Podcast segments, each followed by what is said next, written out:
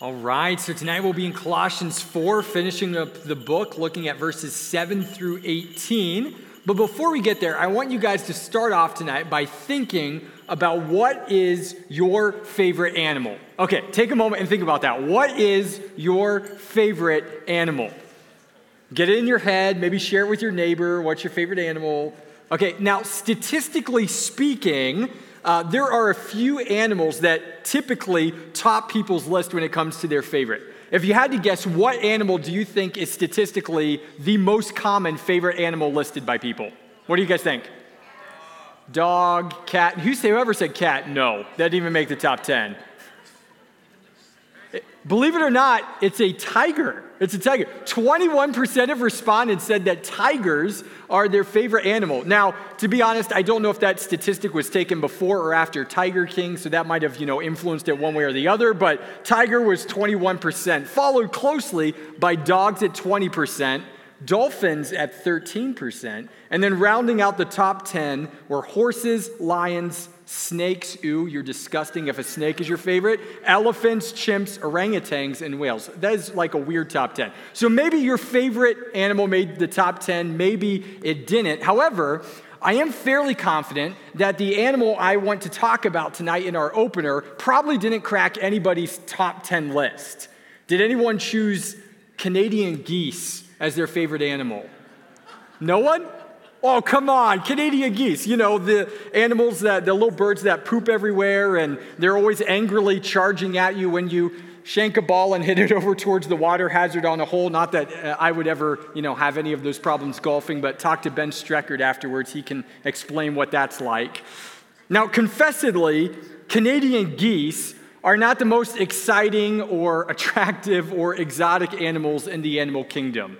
In fact, they're kind of bland and boring and obnoxious. However, they're actually pretty fascinating when you study, uh, study them, and they, they, they've been able to produce some pretty interesting insights.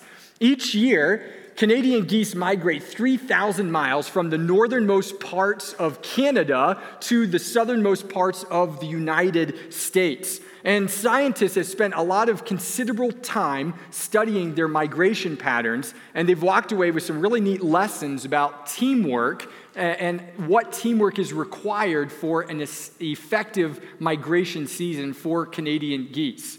Now, as strange as it sounds, Canadian geese reveal four aspects of what effective teamwork looks like. I know this sounds weird, but stick with me, okay? Here's the first one geese are able to fly further because they fly further together.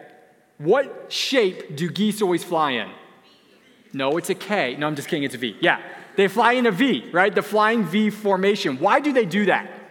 Well, it's because this shape makes them far more aerodynamic. As they flap their wings, it provides additional lift and reduces the wind uh, pressure for the next geese that's behind the lead ones. And by flying in a V formation, a lot of scientists estimate that a flock of geese is able to fly 70% further than if a goose was able was going to fly the same route on their own. They can almost go twice as far because they fly together. They wouldn't be able to complete the journey if they did it alone. So that's the first lesson. They go further because they go together. Here's the second lesson geese take turns in leadership positions. When you're flying into V formation, everyone benefits from it other than the leader. The leader of the V gets all of the wind, all of the pressure, all of the tiring aspects on uh, him or her front and center. And after a while, the goose who's in the front will rotate out of the front. The entire formation will switch around. They'll go to the back so they can have the easy spot, and another goose will take the brunt. They share the load of the most difficult work and they rotate the leadership position so that no one gets tired. Believe it or not, they do that. Here's the third lesson we can learn geese support each other uh, during tough times. So, scientists have documented that when one particular goose falls ill or gets sick or is injured and it falls out of formation, one or two other geese always fall out of formation with it, allowing it to benefit from uh, kind of the air current and everything around them so that it can eventually get back in formation. On a long migration pattern, they never leave a goose by itself. They make sure that everyone has a partner to get to the end. And then here's a fourth lesson uh, geese encourage each other to keep going. Now, that's probably the strangest one, but a lot of scientists speculate that the obnoxious honking that geese always make while they're flying, you know, constantly, that's purposeful. It's a way for them to check, uh, cheer on progress, and to motivate the entire group of geese to keep moving forward. It's how they communicate and encourage the team. I mean, super corny, but who knew there was so much to learn from geese? I mean, they're like the most obnoxious, ugly animals, yet they have some profound lessons about what effective teamwork looks like. And a lot of those lessons transfer right over to spiritual teamwork in our spiritual communities as well. Because similar to geese, we are all on a lifelong migration pattern. I mean, scripture makes it clear we are strangers, exiles, and sojourners in this world. We are headed for a city that's not built with human hands. We are headed for the same eternal destination. And we are not called to make that migration on our own. We're called to do it as a group, we're called to do it as a caravan. We are to rely on each other for the support we need to complete the journey. And we need to realize that those lessons teach us what effective teamwork and community look like. We, as Christ followers, are better together. We can make it further in our spiritual lives because of the mutual support of one another than if we tried to do it alone. We need to keep an eye out for the members of our community who are falling behind who are falling out of formation because they're spiritually discouraged or they're going through a tough time. And we need to make sure that we come alongside them and support them and make sure that nobody is left behind in their spiritual journey. We need to constantly encourage and spur one another on in our fight with sin, our love for Christ, and our utilization of our spiritual gifts. We need to be each other's biggest supporters and encouragers. The Christian life is best lived together. We need one another. We are called to be a community of Christ followers, or to say it as our big idea would tonight, you cannot have Christianity without community. You cannot have Christianity without community. Just as a goose is never going to make it to Florida without the rest of their flock, a Christ follower is never going to make it to the end of their life faithfully following Christ if they try to go it alone. And you know, that flies in the face of a increasingly common belief that we hear within Christian circles. It's the idea that I can be a Christian without prioritizing Christian community in my life. Maybe you've heard a friend express it, and it sounds like this My faith is personal, and it's a private matter between me and God. I don't want or need other people prodding around in my personal life and my spiritual walk. Maybe it sounds like this you know, I'm just not comfortable being transparent with other people about my sin struggles. I don't like opening up, and I can handle my issues on my own. I don't need accountability, I don't need uh, mentorship. I've got this, I'm fine. Or life groups are great for some people, but they just don't, they don't, they don't jive for me. I don't need a life group. I'm far more fed doing things on my own. Or it doesn't really matter if my closest friends are Christians or not. My friends don't really rub off on me. Besides, it's hard to find good Christian friends anyway, so why bother? Or, you know, I really like Jesus, but man, the church, I don't like that at all. It's messy, it's ugly, it's difficult, and I'd much rather find my own way to relate to God. I don't, I don't need a church community. While those mindsets are increasingly common in the world that we live in, Scripture's clear. There's no such thing as Christianity apart from community. We are better together. We need each other. And tonight's passage really exemplifies that as we conclude the book of Colossians. So I'm going to read Colossians 4, verses 7 through 17, and then we'll unpack three principles of what good uh, Christian community requires and what that's going to look like in our lives. So let's go ahead and read this passage.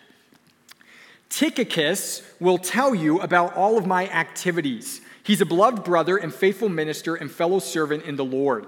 I have sent him to you for this very purpose, that you may know how we are and that he may encourage your hearts. And with him, Onesimus, our faithful and beloved brother, who is one of you, they will tell you of everything that's taken place here. Aristarchus, my fellow prisoner, greets you, and Mark, the cousin of Barnabas, concerning whom you have received instructions. If he comes to you, welcome him. and Jesus, who is called Justus, these are the only men of the circumcision among my fellow workers for the kingdom of God, and they have been a comfort to me. Epaphras, who is one of you, a servant of Christ Jesus, greets you, always struggling on your behalf in his prayers, that you may stand mature and fully assured in all the will of God. For I bear him witness that he has worked hard for you and for those in Laodicea and in Hierapolis. Luke, the beloved physician, greets you, as does Demas. Give my greetings to the brothers at Laodicea and to Nympha and the church in her house. And when the letter of the church of the Laodiceans and see that, oh, wait, and when this letter has been read among you, have it read in the church of the Laodiceans and see that you also read the letter from Laodicea and say to Archippus, See that you fulfill the ministry that you have received in the Lord. Yes, I did rehearse those names a few times to get those right. Now, when you're reading through that passage, you're probably looking up at me and thinking, and how did you get community out of that, right? When we were reading through this, at first it doesn't really jump out, and, and I promise it's there. There's some great lessons in these verses. We just have to be patient and mind them out. I know when we get to the greetings and the conclusions of Paul's letter, sometimes we kind of treat that like flyover country. It's like at the end of a podcast where we stick, stick it on the double speed and just kind of breeze through as quickly as possible because it's really boring and we don't see the relevancy, right?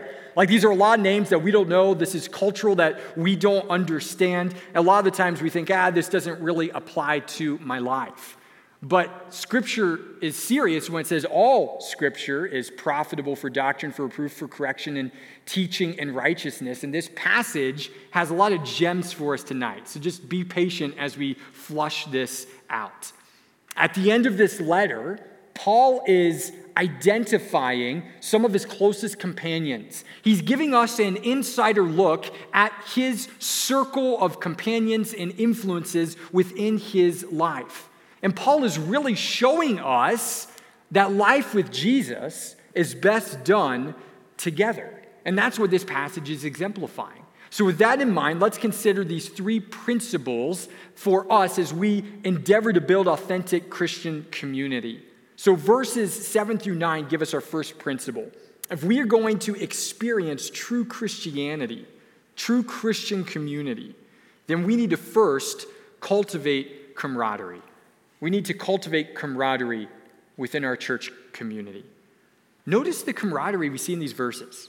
Paul knows that the Colossian church genuinely desires to stay up to date on his life, on his ministry, on how he's doing, even though this was a long distance friendship and relationship. And Paul had never, he wasn't the one who even planted the church at Colossae. And yet these believers have a deep desire to stay connected and to uh, prioritize that friendship. Paul is sending Tychicus on a long journey with the express purpose of giving them an update on their past mission work on their travel journeys and on Paul's present condition in prison. The Colossian church longed to know how their friend was doing so that they could better pray for him, support him, and minister to his needs.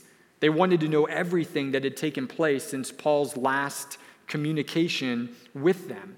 And there was obviously a sense of affection and intimacy that Paul is writing to these believers at the church that they had with one another. And that's not unique to this letter. As you read through the letters of Paul, the introductions and conclusions oftentimes show us that there was a, a deep mutual love between the brothers and sisters in Christ. They weren't just uh, acquaintances, they weren't just business partners. To quote Ron Swanson, they weren't just workplace proximity associates, right? They were close friends. They had a spiritual camaraderie. So, what is camaraderie exactly? Well, one definition puts it this way, and I think it's a good one it's a spirit of good friendship and loyalty among members of a group. It's a spirit of good friendship and loyalty among members of a group. Here's why that's important you can be part of a community but not experience camaraderie. There is an important distinction between those two concepts. Let me illustrate it this way, and if you attend either one of these and I offend you, I apologize. Think of the difference between having a gym membership at Planet Fitness and having a gym membership at a CrossFit facility. Okay, now think about this. Both have hundreds of members, both have a membership fee, both have the stated goal of physical fitness, but you have two very different models. Think of the Planet Fitness model. It's built around the idea of personal convenience. Work out on your time schedule, at your commitment level, at your pace. It's designed to be individualized. Most everyone there is there to work out alone. No one's gonna text you. No one's gonna reach out to you if you didn't show up to work out one day. No one even knows you well enough to realize if you were missing.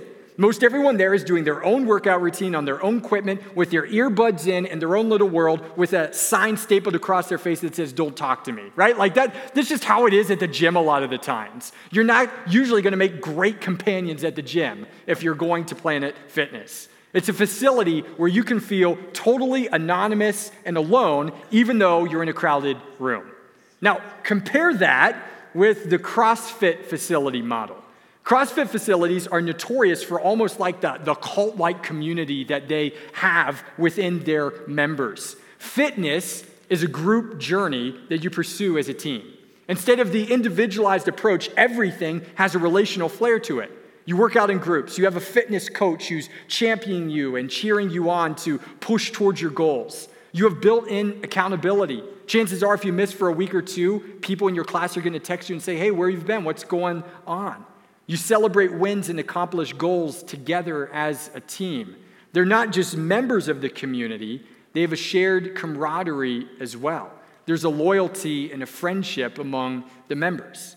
Now, both are gym communities, right? Both have a lot of members, but there's a big difference in the interaction of those members and their experience of their fitness journey altogether. So here's my question Which model more closely reflects how Christians view their church community. What do you guys think? Which model more closely reflects how a lot of Christians view church community? Sadly, I think a lot of Christians have the Planet Fitness model when it comes to their spiritual growth and their relationship with the, with the church. They want the convenient and individualized model.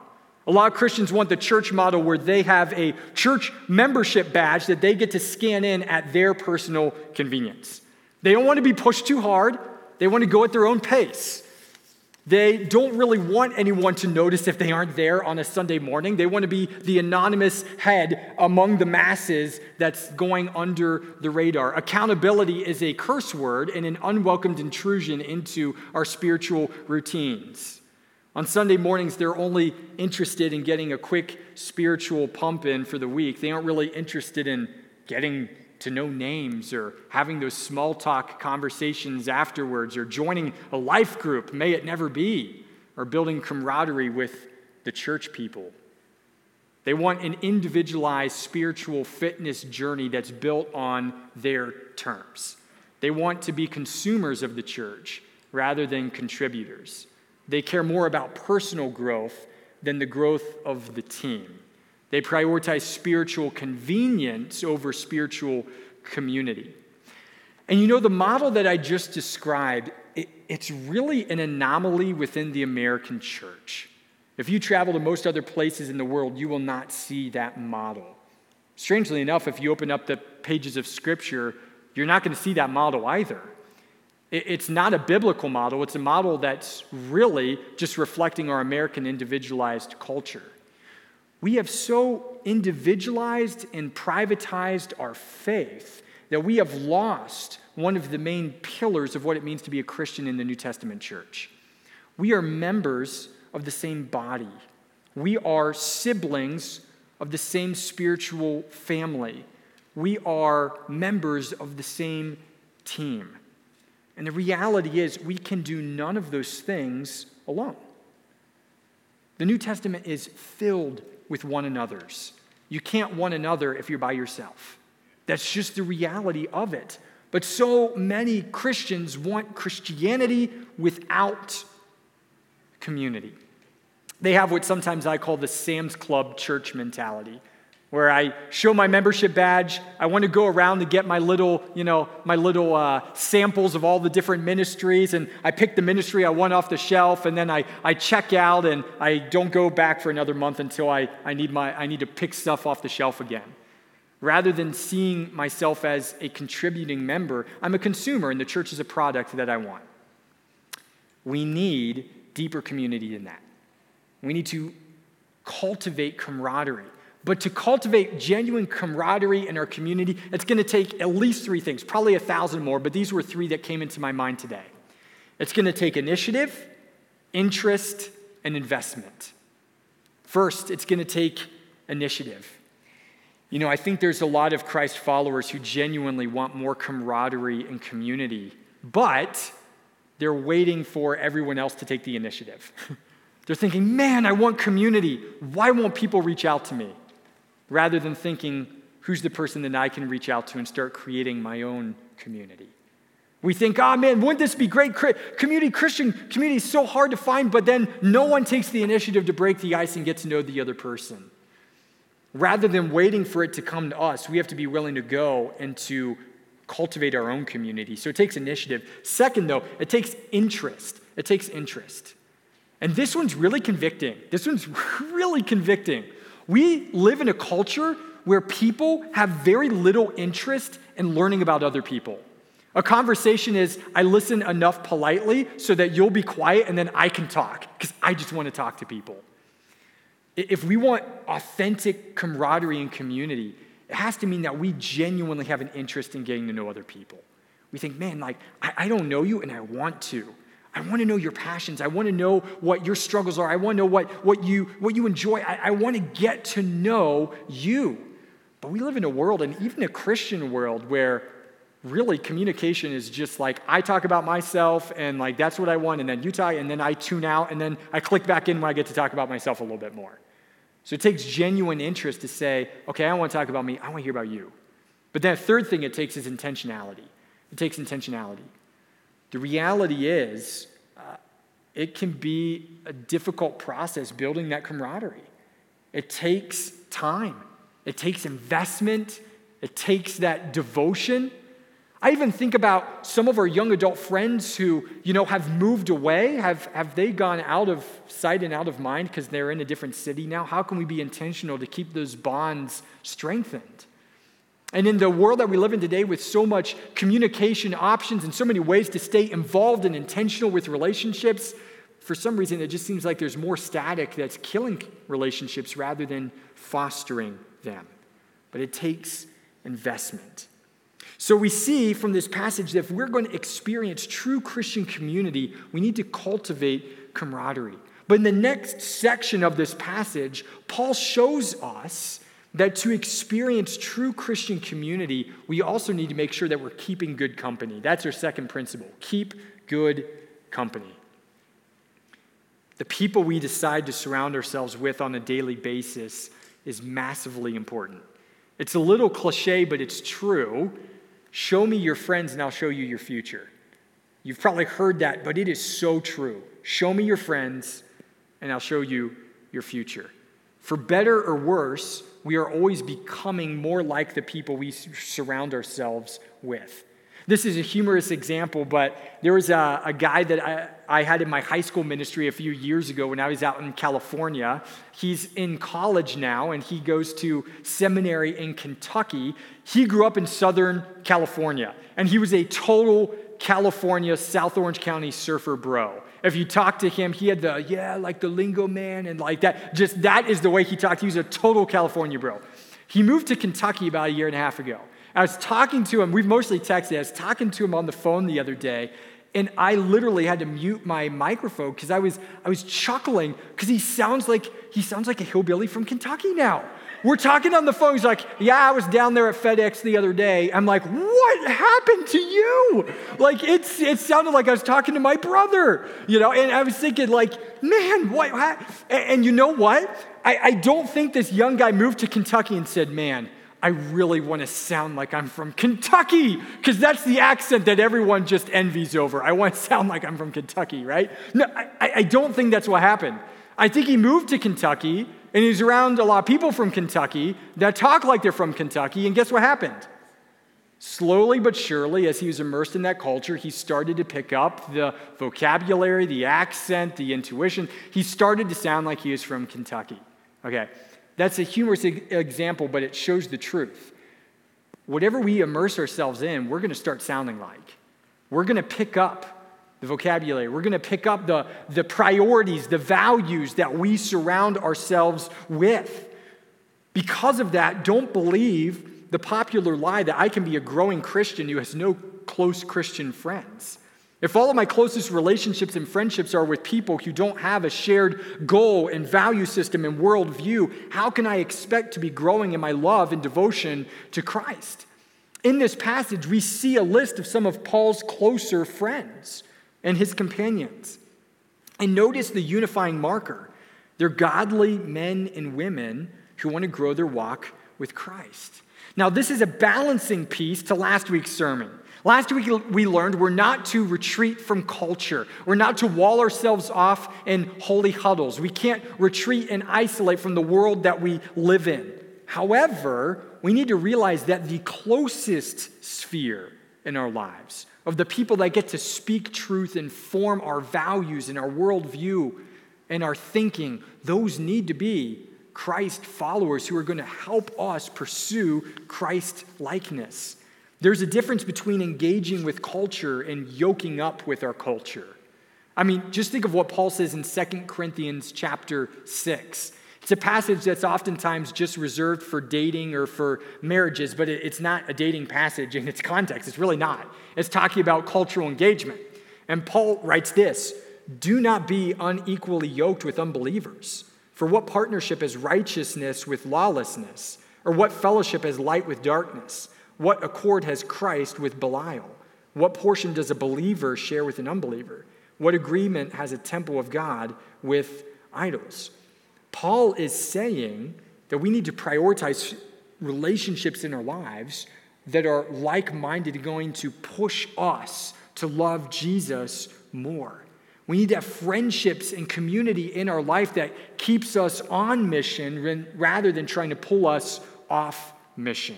So let's take a closer look at Paul's list and see the types of people that he surrounds himself with. Now, I know this is just a long list of names, but it's really cool because as Paul shows us the type of company that he surrounds himself with, in this list, each of these characters teach us an important lesson of how to pursue a Christ centered life. They each give us a different model of spiritual maturity that we can learn from and glean from. And Paul is saying, I'm learning from these dear brothers and sisters in my spiritual life. And here's some of the lessons that Paul probably learned from his friends. The first one is Tychicus. How many of you have ever heard of Tychicus before? I see two hands. Okay, so he didn't make the Hall of Fame, right? In, in the New Testament, he's probably not the, the one that we, you know the young kids were dreaming of growing up to be Tychicus, right? That, that's not a common. However, believe it or not, he's, he's all throughout the New Testament. In Acts 20, verse 4, uh, uh, we learn that Tychicus was traveling with Paul on a long journey from Macedonia to Jerusalem. This long, arduous journey would have taken him far away from his friends, his home, his loved ones. In Ephesians 6:21, Paul sends Tychicus to Ephesus to be kind of a fill-in church leader. In Titus 3:12, he's sent to Crete to fill in while Titus is away. In 2 Timothy 4:12, Paul sends uh, him back once again to Ephesus to be another fill-in church leader.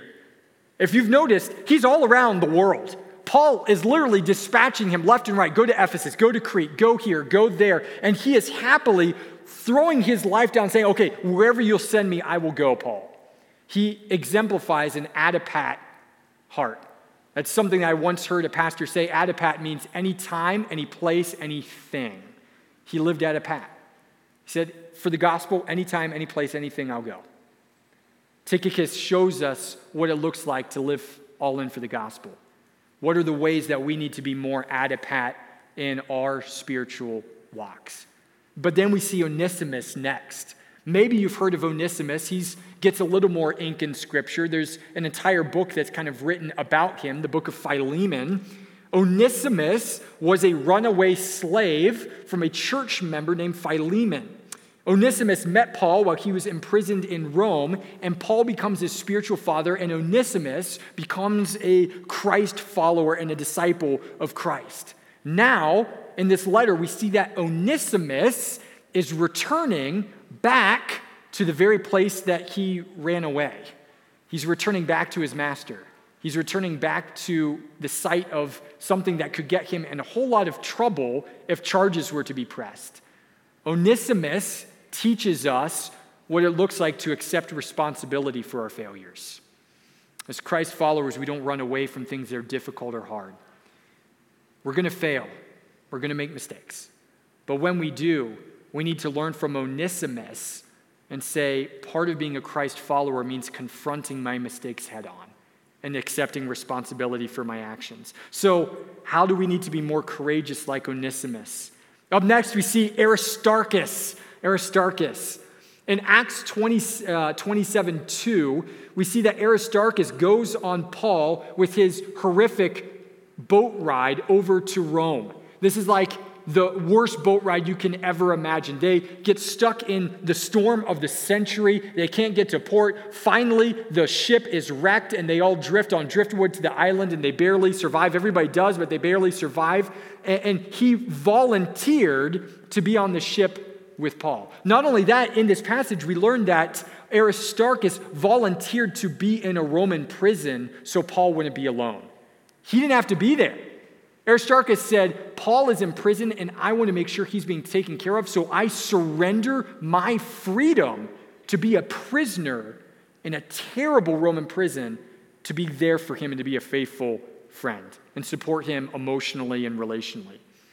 Aristarchus shows us the importance of showing sympathy to our brothers and sisters in need.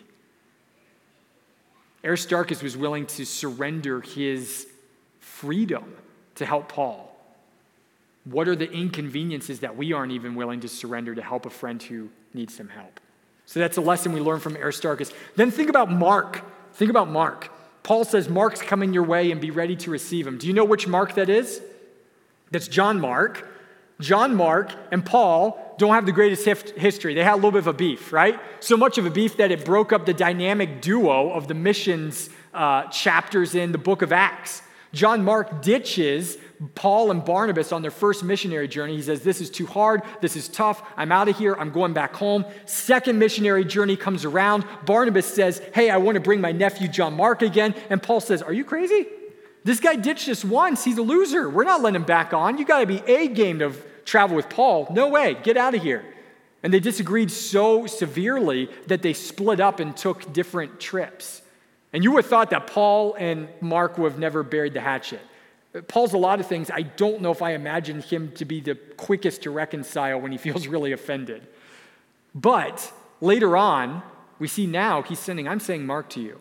And not only that, at the end of 2 Timothy, Paul asks for Mark to be sent to him because he says, He is profitable for me. I need Mark. Mark teaches us a cool lesson. He's a character that shows us that we need to refuse to let our past mistakes limit our faithful our future faithfulness. We need to refuse to let our past mistakes limit our, our future faithfulness. What guilt or shame are you allowing to hold you back from doing big things for God? Then we see Justus. Justus. Colossians 4:11 tells us that he was one of the only men of the circumcision along with his fellow workers for the kingdom of God and they've been a comfort to Paul. Paul's essentially saying there there's not a lot of Christians who are Jews at this point. They've turned their back on Christ, they've turned their back on Paul. And Justus is a Jew. He's one of the few Jews who's remaining faithful to the gospel.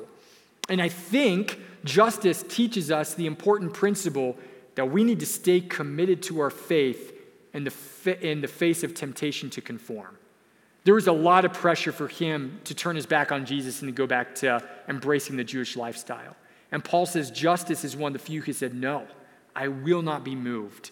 No matter what comes my way, I will faithfully follow Christ. Have you guys ever been tempted to conform? You guys ever been tempted to compromise what you believe to fit in with your culture? Justus is an example of what it looks like to stand faithfully for our beliefs. Then we see Epaphras. We see Epaphras. Epaphras is always struggling on your behalf in his prayers so that you can stand mature and fully assured in all the will of God. Epaphras models what true friendship is all about. That word always struggling is this idea that uh, Epaphras is throwing himself down in a posture of prayer, beseeching for God to help them grow in their spiritual life. Epaphras is a prayer warrior. He says, Epaphras is on your team and he's fueling your spiritual advance because he's putting prayer power behind the sails of your spiritual life. Epaphras shows us that we need to increase our concern for others and decrease our concern for ourselves.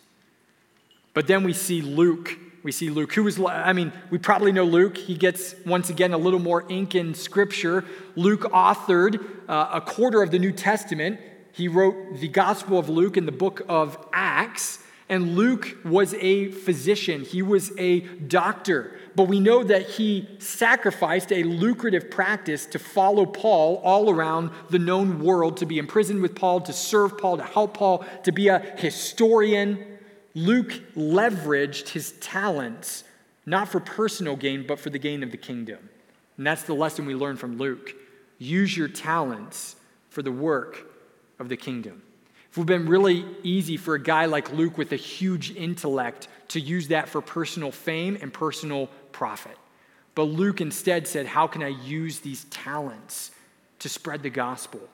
As I look across here, I see a lot of talent. I do. We have a talented young adults group.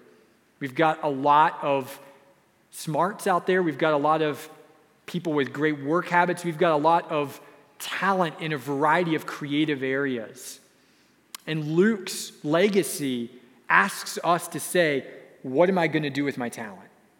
Am I going to do this all for personal gain? Am I going to champion the kingdom of Andrew? Or am I going to try to build and expand the kingdom of Christ? But then we have Demas, and Demas takes a downturn. Does anyone know Demas' story? Demas is mentioned a few times in Scripture, but the last time we see him is in 2 Timothy 4:10, where Paul says this: "For Demas, who is in love with this present world, deserted me and went to Thessalonica." Demas was a guy who looked like he had it all together spiritually. He knew all the Christian answers. He checked all the right boxes. He followed Paul. He gave to the ministry. He had uh, church leadership training. Demas was a guy who looked exteriorly like an A plus Christian. And later on, Paul says, Yeah, he, he deserted me and went back to Thessalonica because he wasn't in love with Jesus. He still loved the world. Demas warns us the danger, warns us about the dangers of hypocrisy, the dangers of hypocrisy. You can look really good on the outside, but be a whitewashed tomb on the inside. And Paul says, Beware, be aware. Spiritual hypocrisy will not get you to completion in your spiritual life. And then we see Nympha. Nympha is our, our final gal. Nympha was a wealthy woman, but she used her house to be a house church which was not a small undertaking. She basically said, My house is, it's kind of the inn of the city. People can come in. We're going to have worship here. We're going to use all of the facilities that God has given me as a great resource for hospitality. Nympha shows us to view all of our stuff as God's stuff. When I was in California, there were families that would host uh, life groups for 40 to 50 high schoolers in their homes every Wednesday night. And if you've ever been with high schoolers and they would have like dinners and meals, they are disgusting and they're going to leave your house a mess, right? And there were couples that did that every Wednesday night. And it was such a testimony to me that here they've got these nice houses, these big houses, and they say, it doesn't matter, our house is used for ministry. How can we make sure to use our things for Christ's kingdom? Each and every one of Paul's companions demonstrated a different facet of godly living. It's so important for us to realize that life with Jesus is best done together because we can learn from each other's experiences, victories, gifts, strengths, and even shortcomings and failures. Who I surround myself with will inevitably shape the person I'm becoming. So I want to surround myself with people who have shared spiritual goals, who are going to champion my walk with Christ and push me to love Christ more. And that brings us to our third and final principle that we're going to hit on just very briefly. Good company is going to provide real accountability. We have to learn to value authentic accountability. Look at verse 17 again. Paul says uh, one interesting thing here. He closes out and says to Archippus, See that you fulfill the ministry that I have received, uh, that you have received in the Lord. He's basically saying to this young man in front of the whole church, Hey, do your job and you can do this. Be the man that God's called you to be. Paul is giving him a healthy dose of accountability and saying to the church, This is a young man who's gifted, he's in spiritual leadership, but he needs help to stay on the right path, as all of us do. We need the accountability of our brothers and sisters in Christ to finish our lives and hear the Lord say to us, Well done, my good and faithful servant. I think of Hebrews 10 24 and 25 that says, Let us consider how to stir one another up to love and good works, not neglecting to meet together.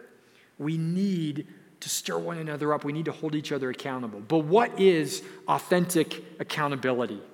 What is that? Well, it's helping another person stand firm in their commitment and their character. It's pulling each other up when we feel like falling down. It's pointing our eyes back to Jesus when we've lost focus. It's helping a friend hold high the shield of faith when their arm is weary and quivering from a long and arduous battle. It's helping each other stand firm in our walk with the Lord. We need authentic accountability in our lives. But to receive accountability, we need three things we need vulnerability, we need humility, and we need trust. I'm not going to flush those out. You can figure those out for yourself. You can talk about it in your group, but we need vulnerability, we need humility, and we need trust. And here's the other side of it to offer authentic accountability, we need to show accountability with grace, love, and faithfulness. We need people who are championing us and supporting us and helping us not fall off of the right path. We need authentic accountability. So that's this passage. We can't have Christianity without community. And have real community, we have to value camaraderie. We have to learn from each other's examples and keep the right company. And we have to value authentic accountability. We are in this together. So let's make sure we're doing life together. Let me close this in word of prayer and we can break for small groups. Father, we are so grateful that there are so many amazing lessons, even in a passage of Scripture, that when we first read through it, might think this doesn't apply to us.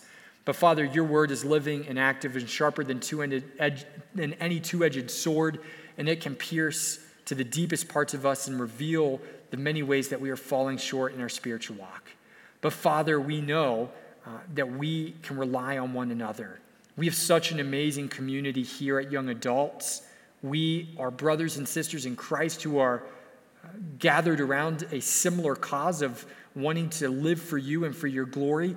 And I just pray that you help all of us value community in our lives. Allow us to foster camaraderie, allow us to hold each other accountable, and allow us to pursue Christ likeness together. We pray for great small groups now. Thank you for the honor it has been to get to study through the book of Colossians this fall. We expect that lives are going to continue to be changed by the power of your word. We pray these things in Jesus' name. Amen.